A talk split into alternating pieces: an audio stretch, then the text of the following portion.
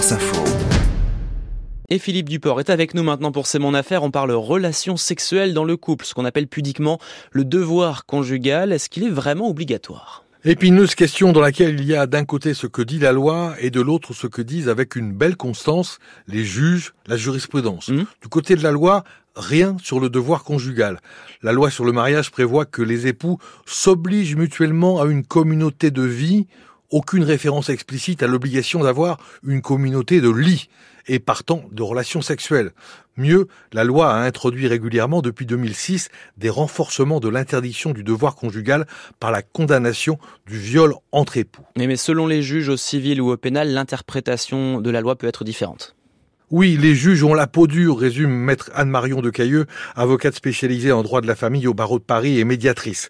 Dans une jurisprudence invariée, ils condamnent des hommes ou des femmes qui ne respectent pas leur devoir conjugal, c'est-à-dire qu'ils n'ont pas de relations sexuelles régulières avec leur conjoint. Il n'y a en effet pas de devoir conjugal ou d'obligation de fidélité dans le cadre d'un Pax. Alors concrètement, c'est quoi cette obligation?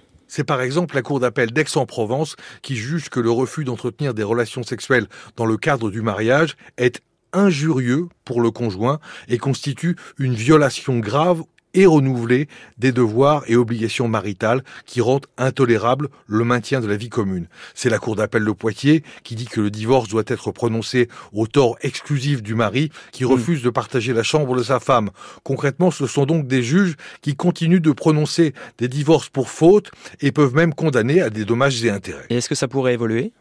Maître de Cailleux plaide pour la suppression pure et simple de cette faute car la liberté sexuelle et le droit de disposer de son corps sont des droits fondamentaux ne souffrant aucune limitation ni exception, les époux pouvant toujours recourir à une demande de divorce pour altération définitive du lien conjugal, motif légal de divorce depuis 2004 et qui permet d'obtenir un divorce par le seul effet de la séparation effective des conjoints pendant un certain temps. Il faudra peut-être passer par une modification des textes alors. Merci Philippe Duport, on retrouve C'est mon affaire sur franceinfo.fr.